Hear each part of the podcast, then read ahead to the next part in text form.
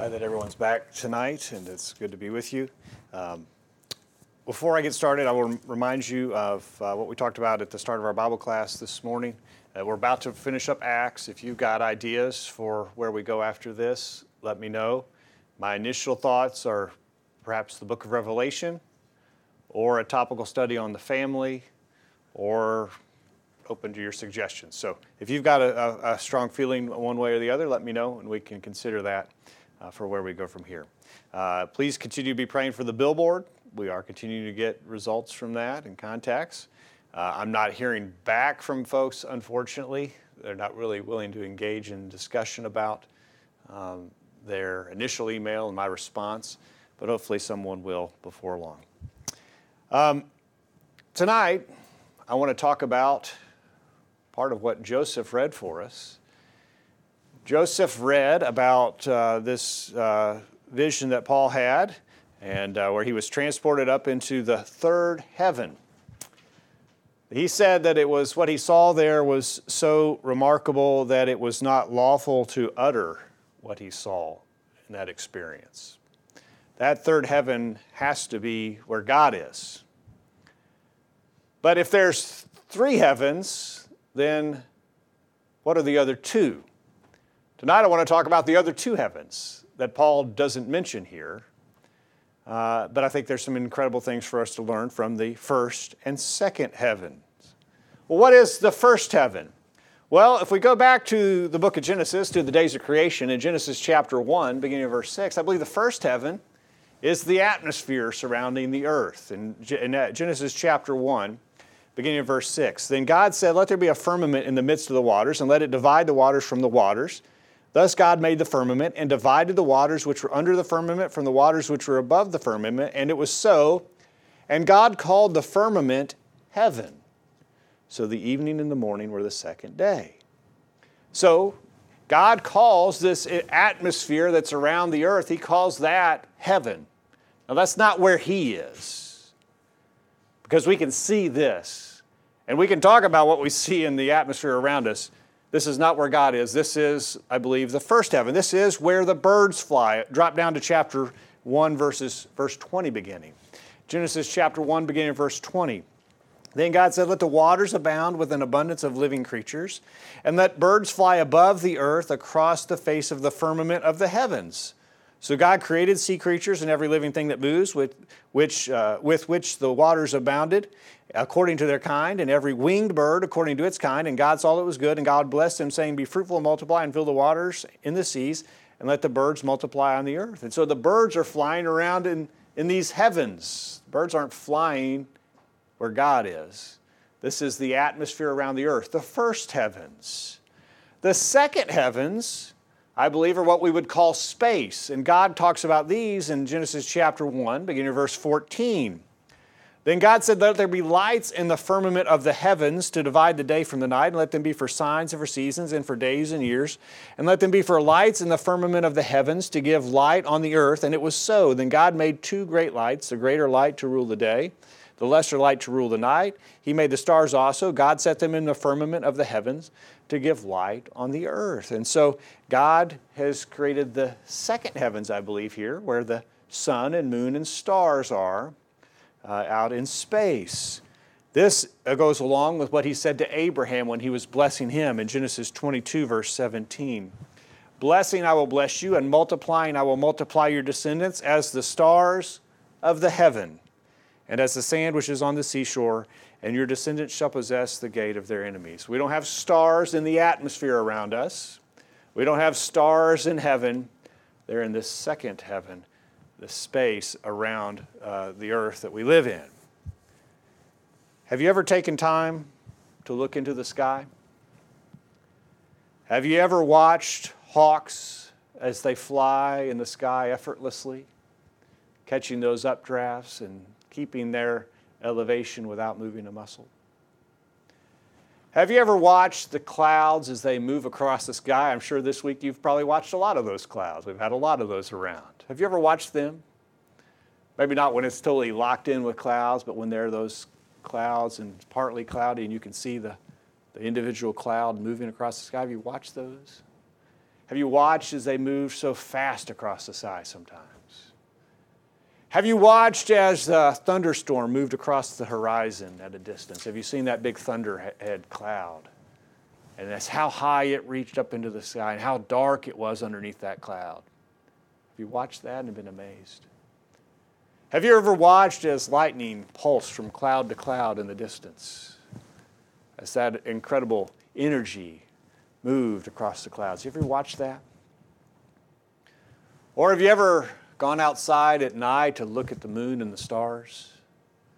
Have you ever been somewhere where it was really, really dark, where you could really see the stars, see the Milky Way, and the bright light that is out there in the night sky that gets clouded out by our lights today?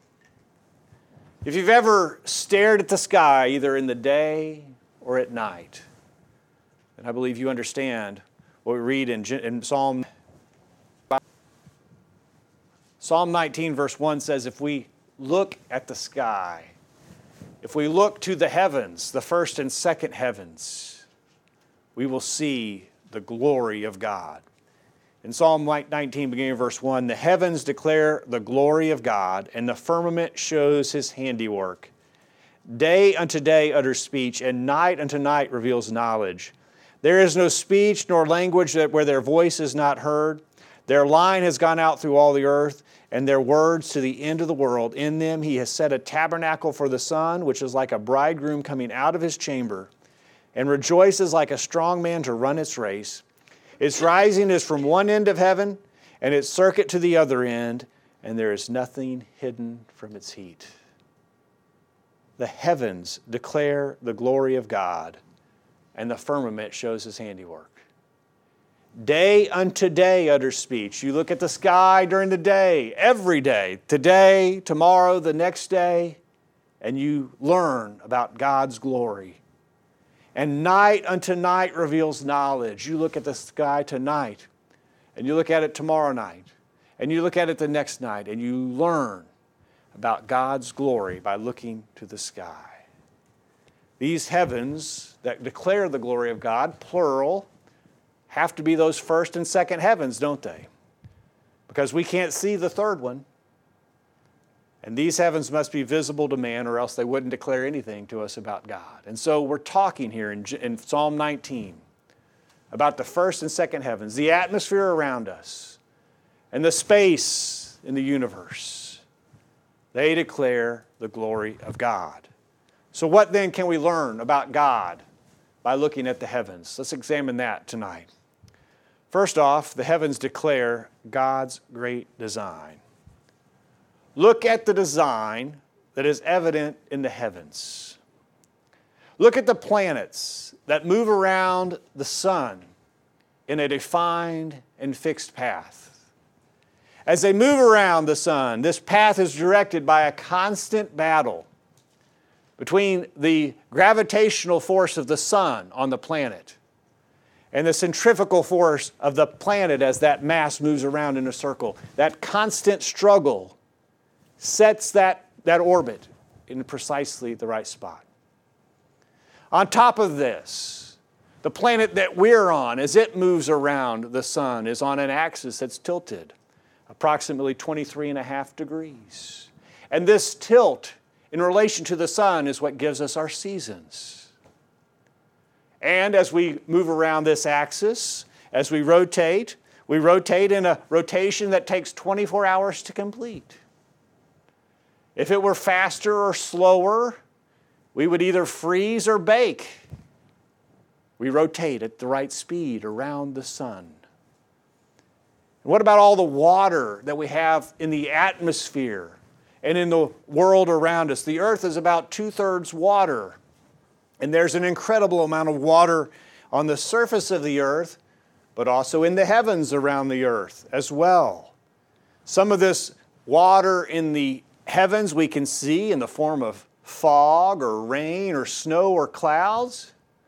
And some of this moisture in the atmosphere around us we can't see, but we can feel it on those hot summer days in the form of humidity to our survival here on earth. And that is because water has a very high specific heat. And specific heat is the amount of energy it takes to raise the temperature of a substance. And water has a very high specific heat, meaning it takes a lot of energy to heat up water. Conversely, when water cools off, it gives off a lot of energy that it is stored. And due to this, this high specific heat of water, the Earth's temperature changes are buffered. The, the water keeps our temperature at a more constant temperature because of its high specific heat. Have you ever been out in a desert where there's not a lot of water? What do you know about the temperature in a desert? It gets very, very hot in, this, in the daytime, but at night it gets very, very cold. Why? The absence of water that is, serves as a buffer to the temperature in the desert, but there's still water around that keeps the desert from getting even hotter or colder. Have you ever noticed that our hottest days of the year come after the summer solstice? And our coldest days of the year come after the winter solstice? Why is that?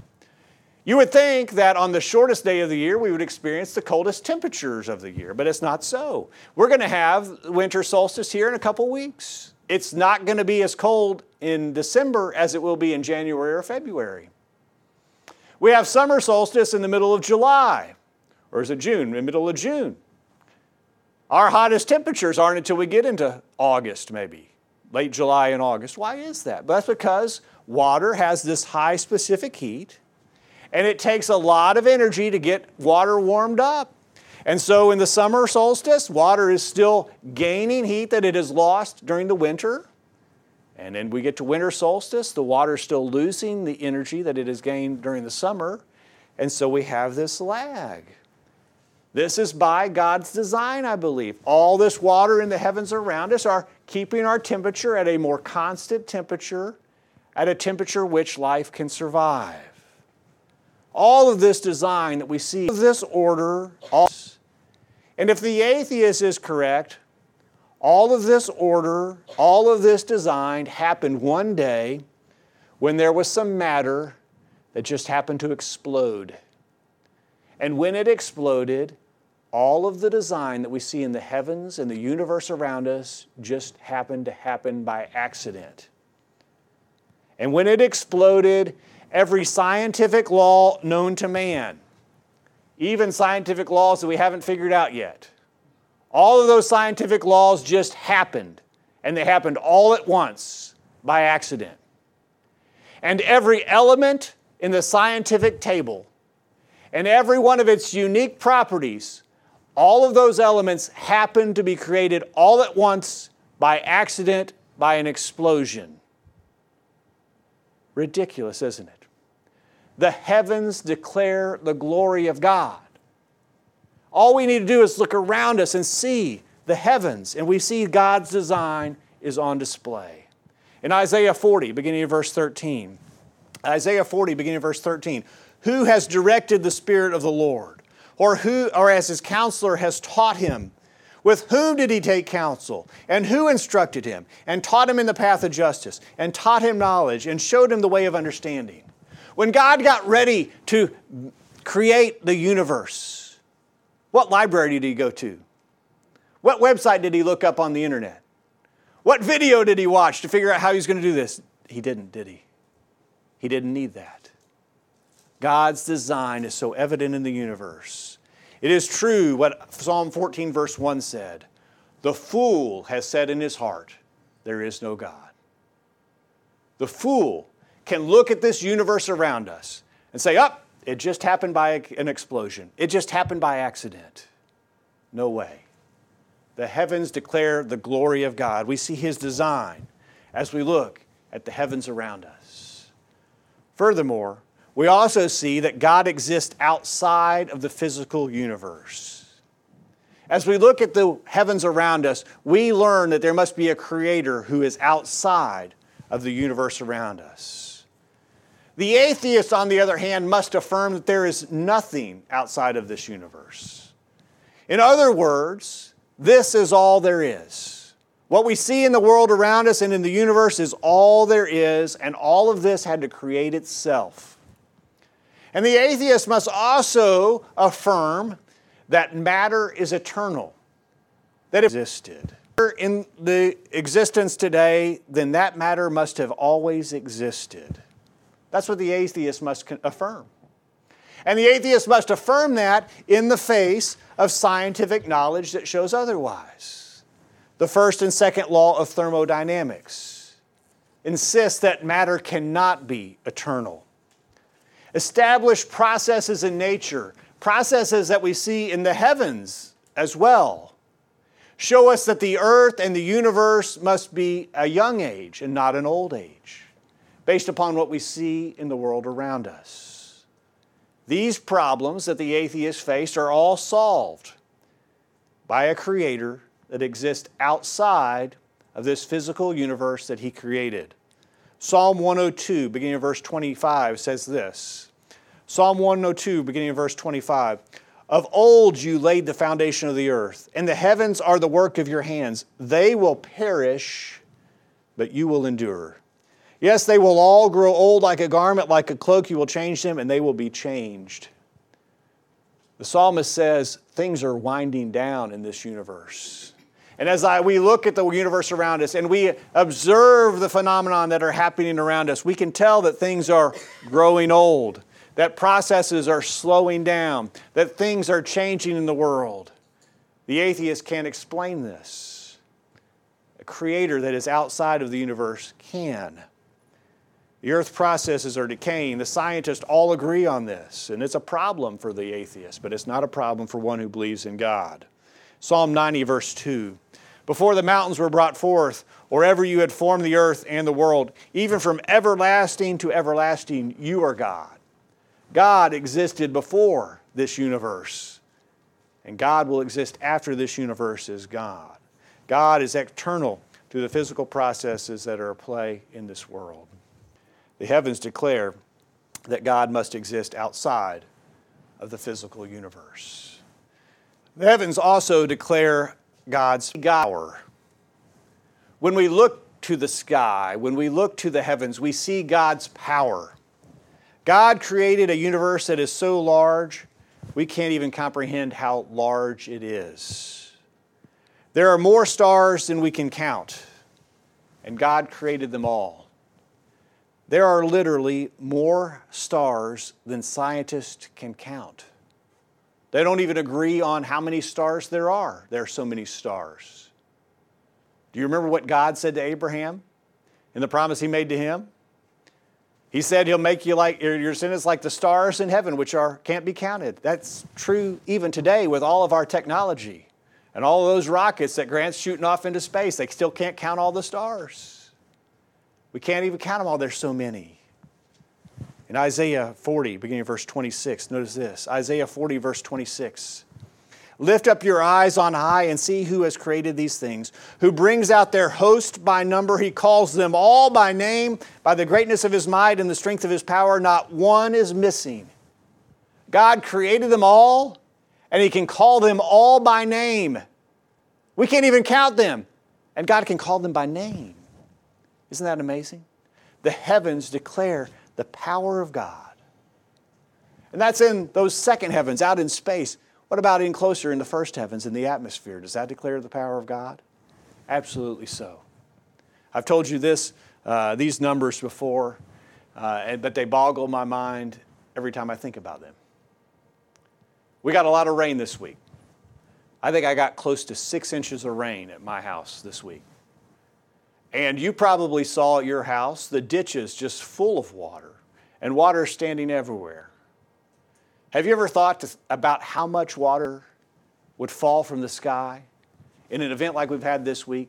How much water that is? I got looking back at how much water would fall in your yard if you had a, a yard that was an acre big, an acre lot.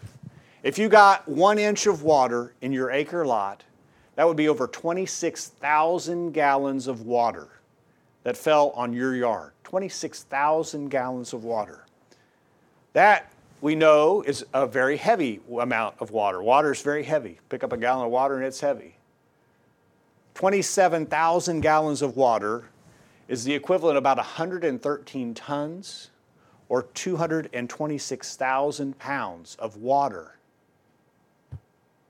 That is also the equivalent of about three tanker trucks that you see parked at the gas station.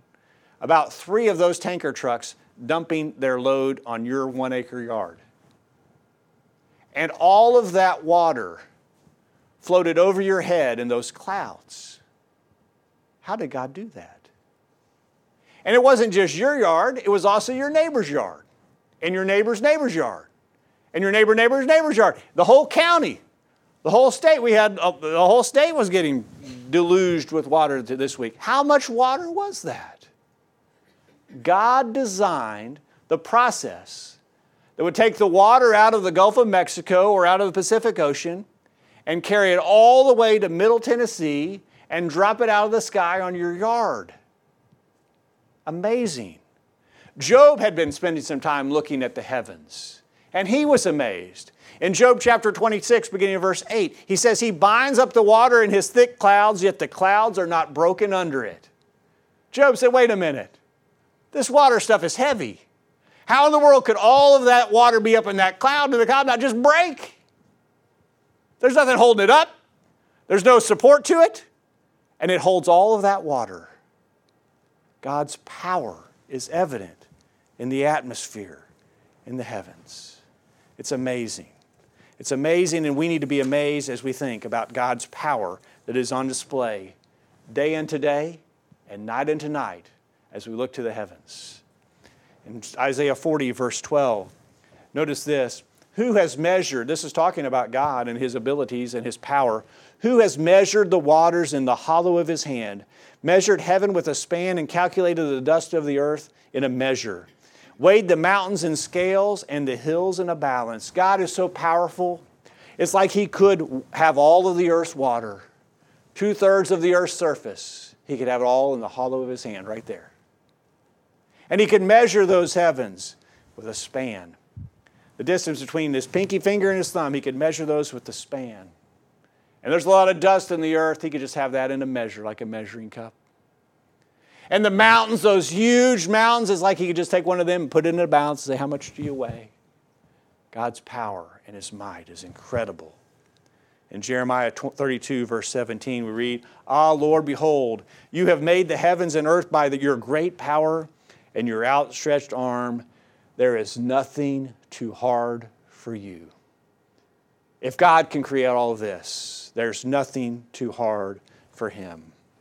Jeremiah in chapter 10 beginning of verse 10 says this But the Lord is the true God. He is the living God and everlasting King. At his wrath the earth will tremble, all, and the nations will not be able to endure his indignation. Thus you shall say to them, The gods that have not made the heavens and the earth shall perish from the earth and from under the, these heavens. He has made the earth by his power, he has established the world by his wisdom, and has stretched out the heavens at his discretion.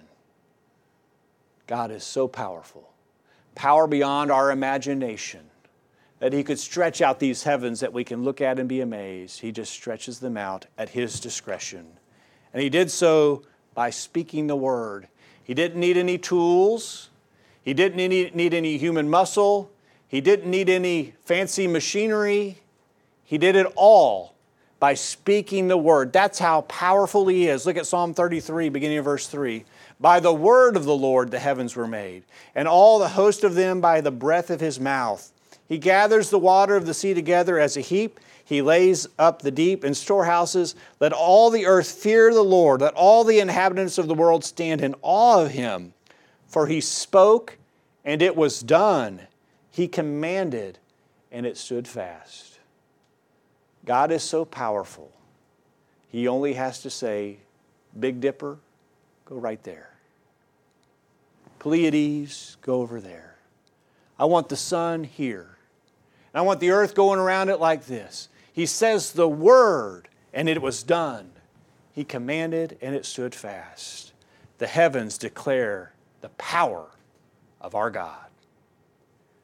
Furthermore, as we look into the heavens and we think about this, I'll tell you what we also must also understand is our incredible insignificance. Do you feel small when you look up at the heavens? You should. Did you get to see the eclipse on August 21st, 2017? It's been over five years ago. Hard to believe. Some of you weren't living here then, but if you were in this area, hopefully you got to see the total eclipse. We, I took the day off work and we drove over past Lebanon to where we would be in the path of total uh, eclipse, out a total eclipse. I had read about a total eclipse, but I had no idea what a total eclipse was like until I saw it. And it was phenomenal. You could see the moon moving. You got a sense of depth and a perception of how big things are as you saw the moon traverse across the sun. And the moon is a very small object in relation to the sun, and yet it blocked out the whole sun. You got a feel of depth and how, how incredibly large this universe must be. These huge bodies moving in motion, and there's nothing that we can do to affect that. Man can't control these objects that are in motion around the sun and around the earth. These huge objects. And it made me feel incredibly small and insignificant as I stood there watching that. There'll be another total eclipse, I think, in 2025, and it'll go through Arkansas. And if I'm able to go to that eclipse, I want to go. And I know that my family will too. It's so incredible. As we look at the world around us, as we look at the heavens, we will, can feel and should feel, I believe, like the psalmist did in Psalm 8, beginning of verse 3. When I consider your heavens, the work of your fingers, the moon and the stars which you have ordained, what is man that you are mindful of him, and the Son of Man that you visit him? This world that is so incredibly vast, and God created all of it. And here I am, little old me, insignificant little me, and yet God cares and is concerned about me. I think I've told you about the telescope that we have at home that, that Emily wanted for her birthday several years ago. And when we broke that out and we looked at the moon, and we could see the moon in that telescope, and you've probably seen it through telescopes as well.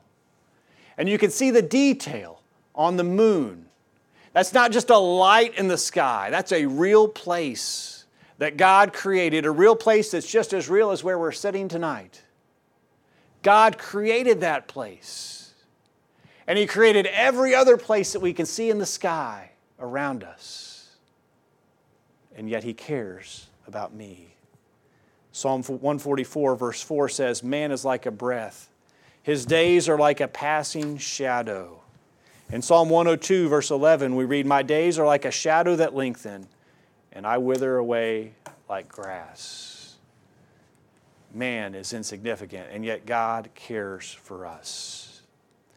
Furthermore, as we look to the heavens and we realize the, how they declare the glory of God, I want to tell you that the heavens also declare the scientific accuracy of the Bible.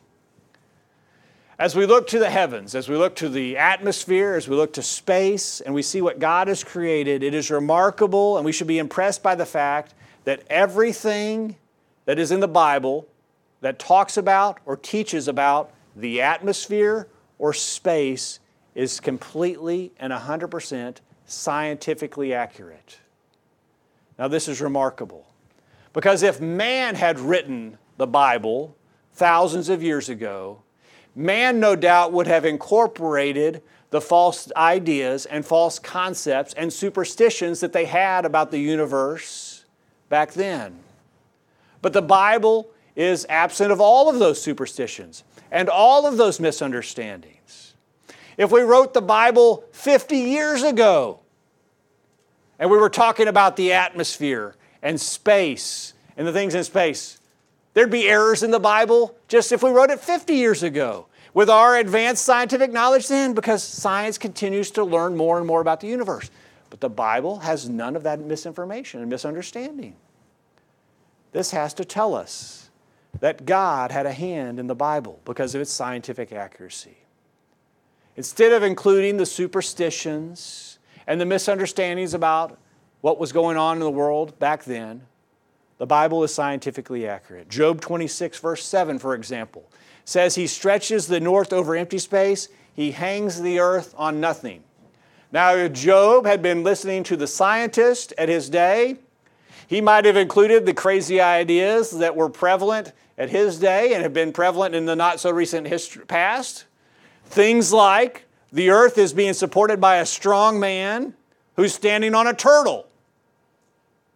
And how foolish the Bible will look and how we could just throw it away. But the Bible doesn't have any of those inaccuracies. The Bible is scientifically accurate. As I look to the world around me, as I look to the heavens, I can be impressed that the Bible must be inspired by God. And finally, tonight, as we think about what the heavens teach us, as they declare the glory of God, the heavens teach us that judgment is to come. As the apostles looked into heaven, as Jesus ascended into heaven, they were told he would be coming again. And as we look to the heavens, whether it be at night to the stars and the moon, or during the day as we look at the clouds, we need to be reminded that Jesus is coming again. In Acts chapter 1, beginning of verse 9, now when he had spoken these things while they watched, he was taken up, and a cloud received him out of their sight. And while they looked steadfastly toward heaven, as he went up, behold, two men stood by them in white apparel, who also said, Men of Galilee, why do you stand gazing up into heaven? Not the third heaven. It's either the first or the second heaven they were gazing up into. This same Jesus who was taken up to you uh, from into heaven will so come in like manner as you saw him go into heaven. Jesus is going to come again. In 2 Peter chapter 3, beginning of verse 10, 2 Peter chapter 3 verse 10, but the day of the away, the heaven which the heavens will pass away with a great noise, not the third heaven, it's not going to pass away. The heavens will pass away with a great noise, and the elements will melt with fervent heat, but the earth and the works that are in it will be burned up. Therefore, since all these things will be dissolved, what manner of persons ought you to be in holy conduct and godliness, looking for and hastening the coming of the day of God, because of which the heavens will be dissolved, being on fire, and the elements will melt with fervent heat? There's a day of judgment coming. The heavens that are around us remind us of that. In 1 Thessalonians chapter 4, 1 Thessalonians 4, beginning verse 16, the verse that we passage we looked at this morning. For the Lord himself will descend from heaven with a shout, with the voice of an archangel, and with the trumpet of God, and the dead in Christ will rise first. Then we who are alive and remain shall be caught up together with them in the clouds to meet the Lord in the air. And thus we shall always be with the Lord. Therefore, comfort one another with these words. Jesus is not setting foot on planet Earth ever again. He'll come in the clouds. We will rise to meet him in the clouds, and we'll be with him forever. That day is coming, and it's coming soon. This world will be destroyed. The first and second heavens will be destroyed but Jesus' words will be true. Matthew 24, verse 35 Heaven and earth will pass away, but my words will by no means pass away. Jesus' words are truth, they will not pass away. Jesus has said he is coming again. He has said that he will judge us based upon what he's revealed to us in his word. And as we look to the heavens and we realize that they're not going to be here forever, we need to be reminded that we will give an account for how we have lived our lives. The heavens declare the glory of God. I hope the things that we've talked about tonight have impressed you with how glorious our God is, how impressive His handiwork is as we look to the, the skies. Day unto day they utter speech and night unto night they reveal knowledge. We can learn about God's glory day or night if we'll just look up into the heavens above us. We need to be ready to meet Him in judgment. How are you living your life? Are there things that need to be corrected? If there are, we would encourage you to make correction and let us know if there's anything we can do to help while we stand and while we sing.